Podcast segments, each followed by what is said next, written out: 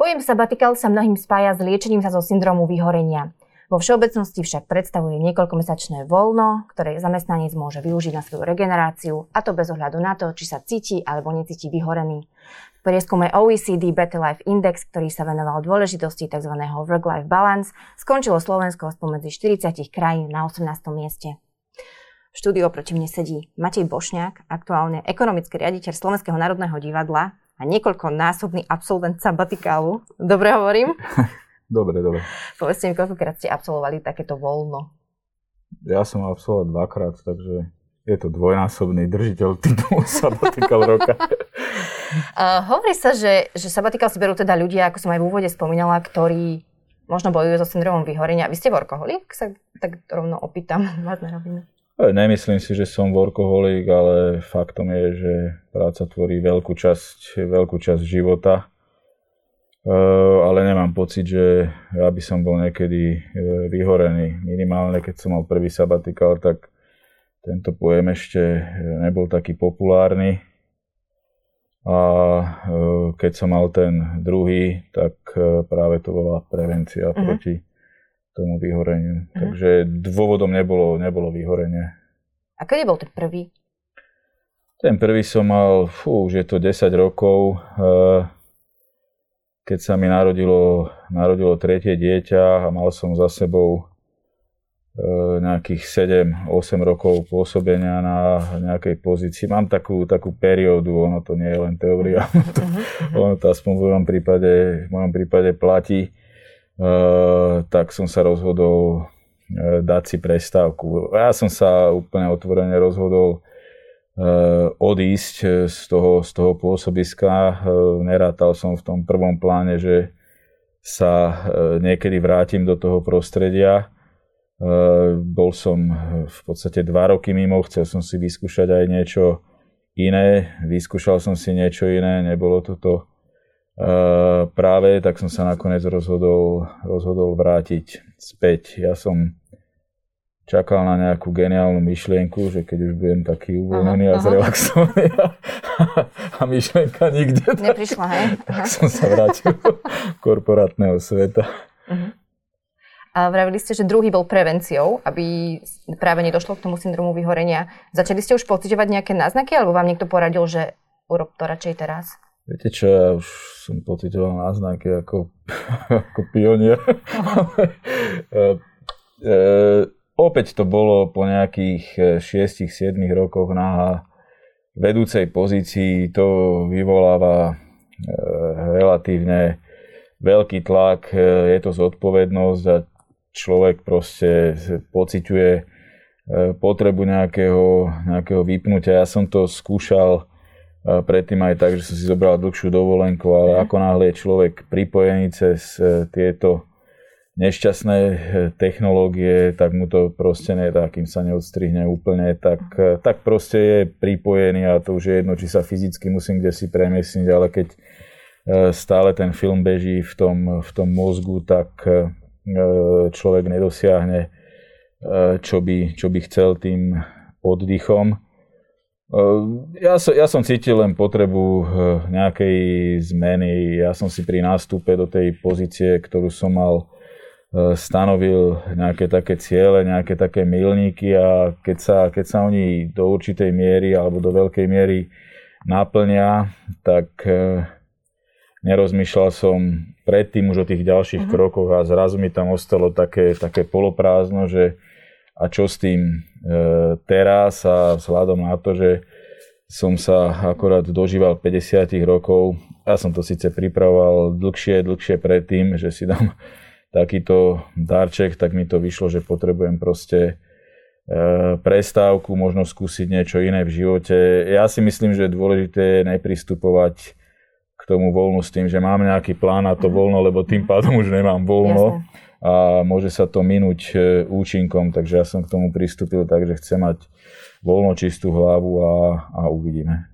No štatistiky hovoria, že ak ľudia neriešia vyhorenie, tak si chcú plniť cestovateľské sny. Toto bol aj váš prípad? Nemal som nejaké, alebo nemám nejaké e, zásadné sny. Minimálne posledný rok mi zrovnal moje cestovateľské plány. Uh-huh. E, teším sa, keď môžem zo svojho bydliska v okrese Senec prejsť do Bratislavy v inom, v inom okrese a nie som za to pokutovaný. E, takže tá korona nás e, solidne uzemnila. Ja som, ja som mal e, plány, ale to nebolo dôvodom e, e, toho, že som si, že som si zobral voľno. Tá kauzálna súvislosť je tam skôr opačná, že mám voľno, tak poďme kde si. Ja som mal naplánovaný aj s, s takou skupinou kamarátov výlet, taký trek okolo, okolo Anapurny. Ono to relatívne dlho trvá.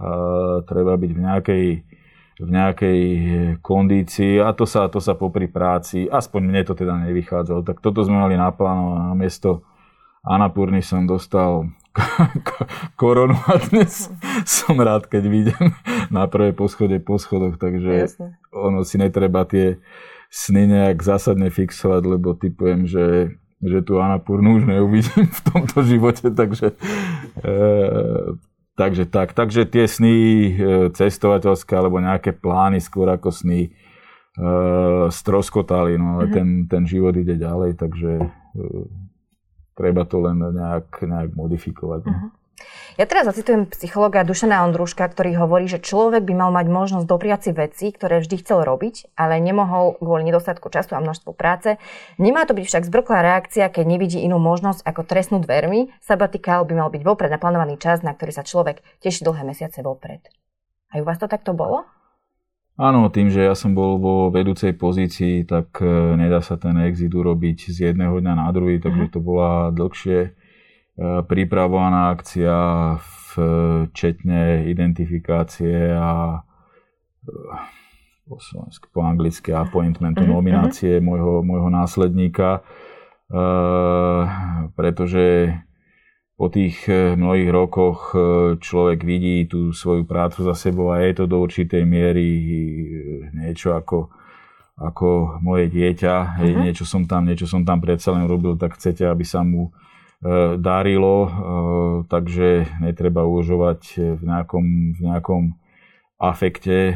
Dôležité je si povedať, čo chcem a nevychádzať z toho, že čo nechcem momentálne, lebo z toho mhm, sa dá mhm. často vyspať v priebehu jednej noci a človek to vidí úplne, úplne ináč. Ja som proste len chcel nejakú zmenu, možno je to znieť ako kliše, že už ma tá, tá, tá moja činnosť a práca nenaplňala. Uh-huh ale bolo to tak, keď zrazu zistíte, že sa tam netešíte a skôr vám to robí e, problémy, tak je asi na čase uvažovať, mm-hmm. uvažovať o zmene napriek tomu, že finančné hodnotenia alebo spoločenský status bol OK a človek tak nejak vnútorne sa už necíti vo svojej, vo svojej koži. E, takže ja s tým, ja s tým súhlasím. E, možno by som podotkol, že ono to není len otázka toho psychického alebo psychologického nastavenia uh-huh. mentálneho, ale tam hrajú úlohu aj iné okolnosti, stav ehm, v rodine a podobné veci a na ten sabatikál, na to voľno. No keď je to voľno, tak to neevokuje nejaký externý príjem financií, takže na to treba byť aj finančne eh, pripravený, lebo človek sa niečoho zrieka a akože moja empirická skúsenosť hovorí, že tie výdavky bývajú práve väčšie, hej, kvôli cestovateľským snom mhm. alebo e, nejakej oneskorenej ruí v prípade mnohých, mnohých mužov.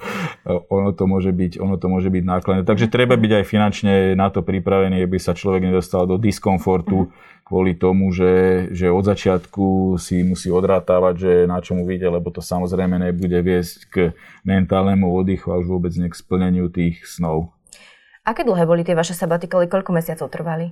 Fú, ja som mal ten jeden, on trval dva roky, ale ja Aha. som popri tom mal nejakú činnosť Eh, ja som mal veľmi rád eh, učenie, akože ja som bol lektor, popri, popri práci to bolo také osvieženie, tak ja som to počas toho sabatiklu skúsil a keď som zistil, že to je, že učenie ako jediná pracovná náplň mi vôbec nevyhovuje, Aha.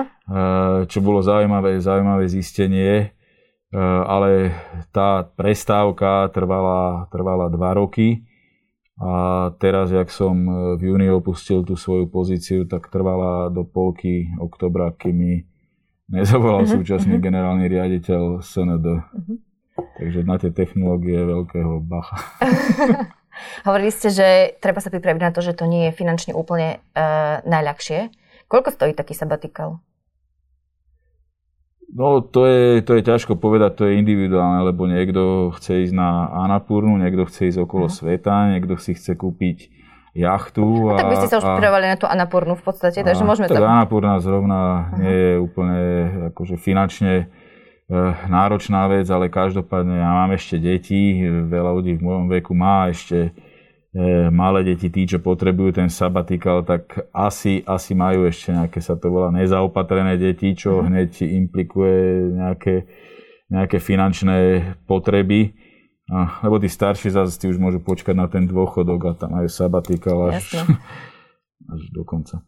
No a e, takže ťažko povedať, že, že koľko to stojí, ale každopádne asi človek, kde si býva, musí niečo vykryť, asi sa stravuje, asi sa oblieka, asi niečo musí vraziť do nášho bezplatného zdravotníctva, do nášho bezplatného školstva pre tie deti. No a keď si chce popri tom ešte plniť nejaké sny, tak to už závisí od toho, že kto má aké tie, aké tie sny, no tie sa môžu vyšpohať Aha. do nebeských, nebeských výšin.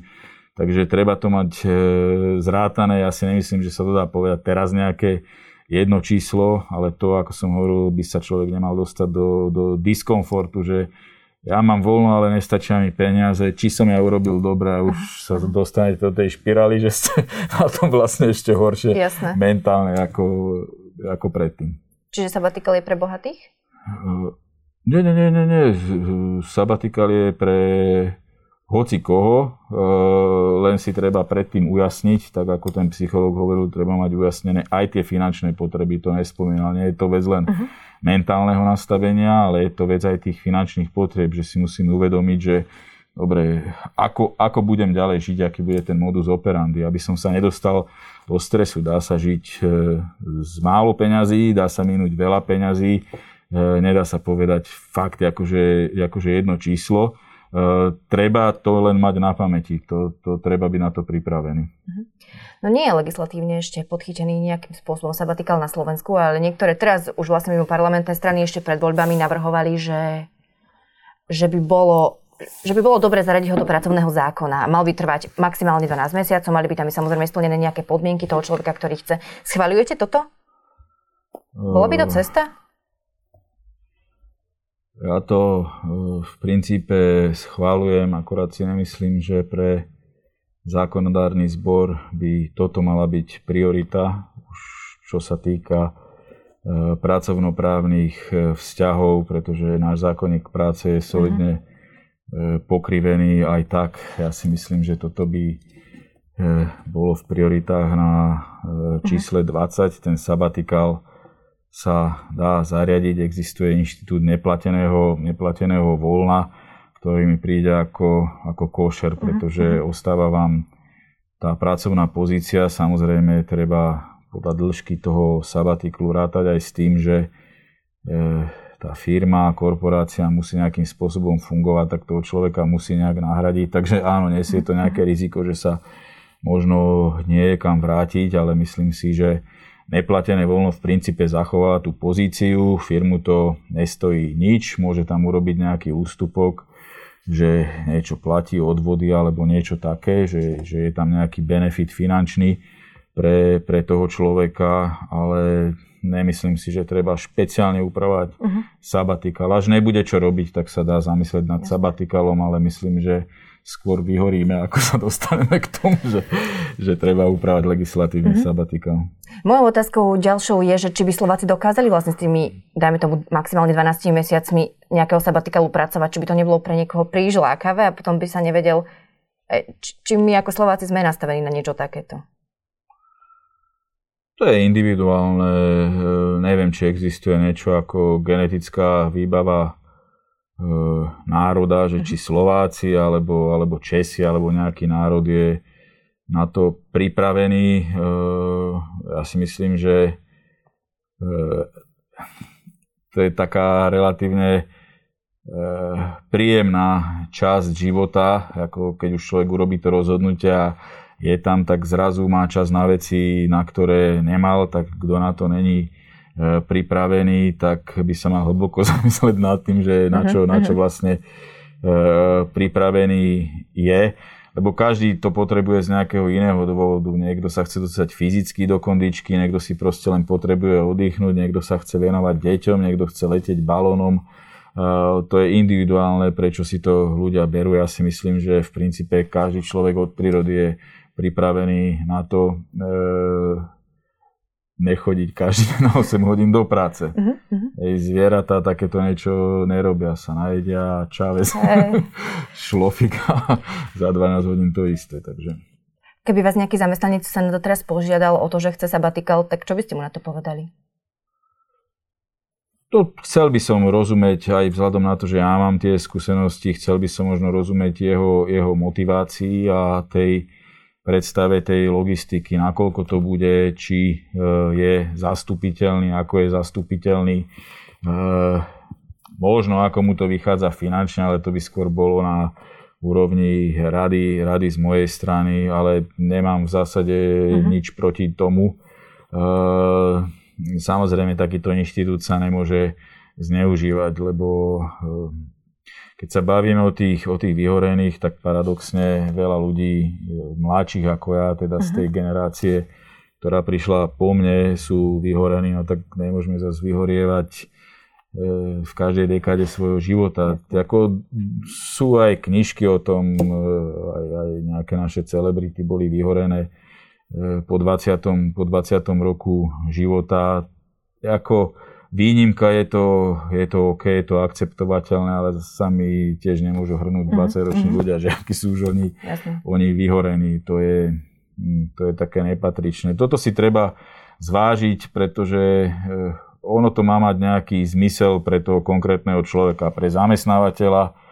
Eh, to má, to má taký zmysel, že keď je ten človek šikovný, tak si ho udrží. Proste sa nedostane do toho stavu, že už tú robotu neznáša, príde na uh-huh. iné myšlienky, vráti sa osviežený, je tam riziko, že sa nevráti samozrejme, lebo príde na iné myšlienky. Uh, ale, ale pozeral by som sa na to pozitívne z, z obidvoch strán, takže ja by som zamestnanca, pokiaľ má dosť dobré racionálne dôvody a dáva to zmysel aj z pohľadu toho pracovnoprávneho vzťahu, tak samozrejme by som ho podporil. Vy ste hovorili, že máte nejakú periodicitu teda tých sabatikalov. Uh, 7 rokov myslím, že tak ste no, 7 rokov viac ja nevydržím. Kedy plánujete ďalší? Tak za 6. Ďakujem, že ste prišli do štúdia. To bol Matej Bošňák, ekonomický riaditeľ Slovenského národného divadla. Ďakujem.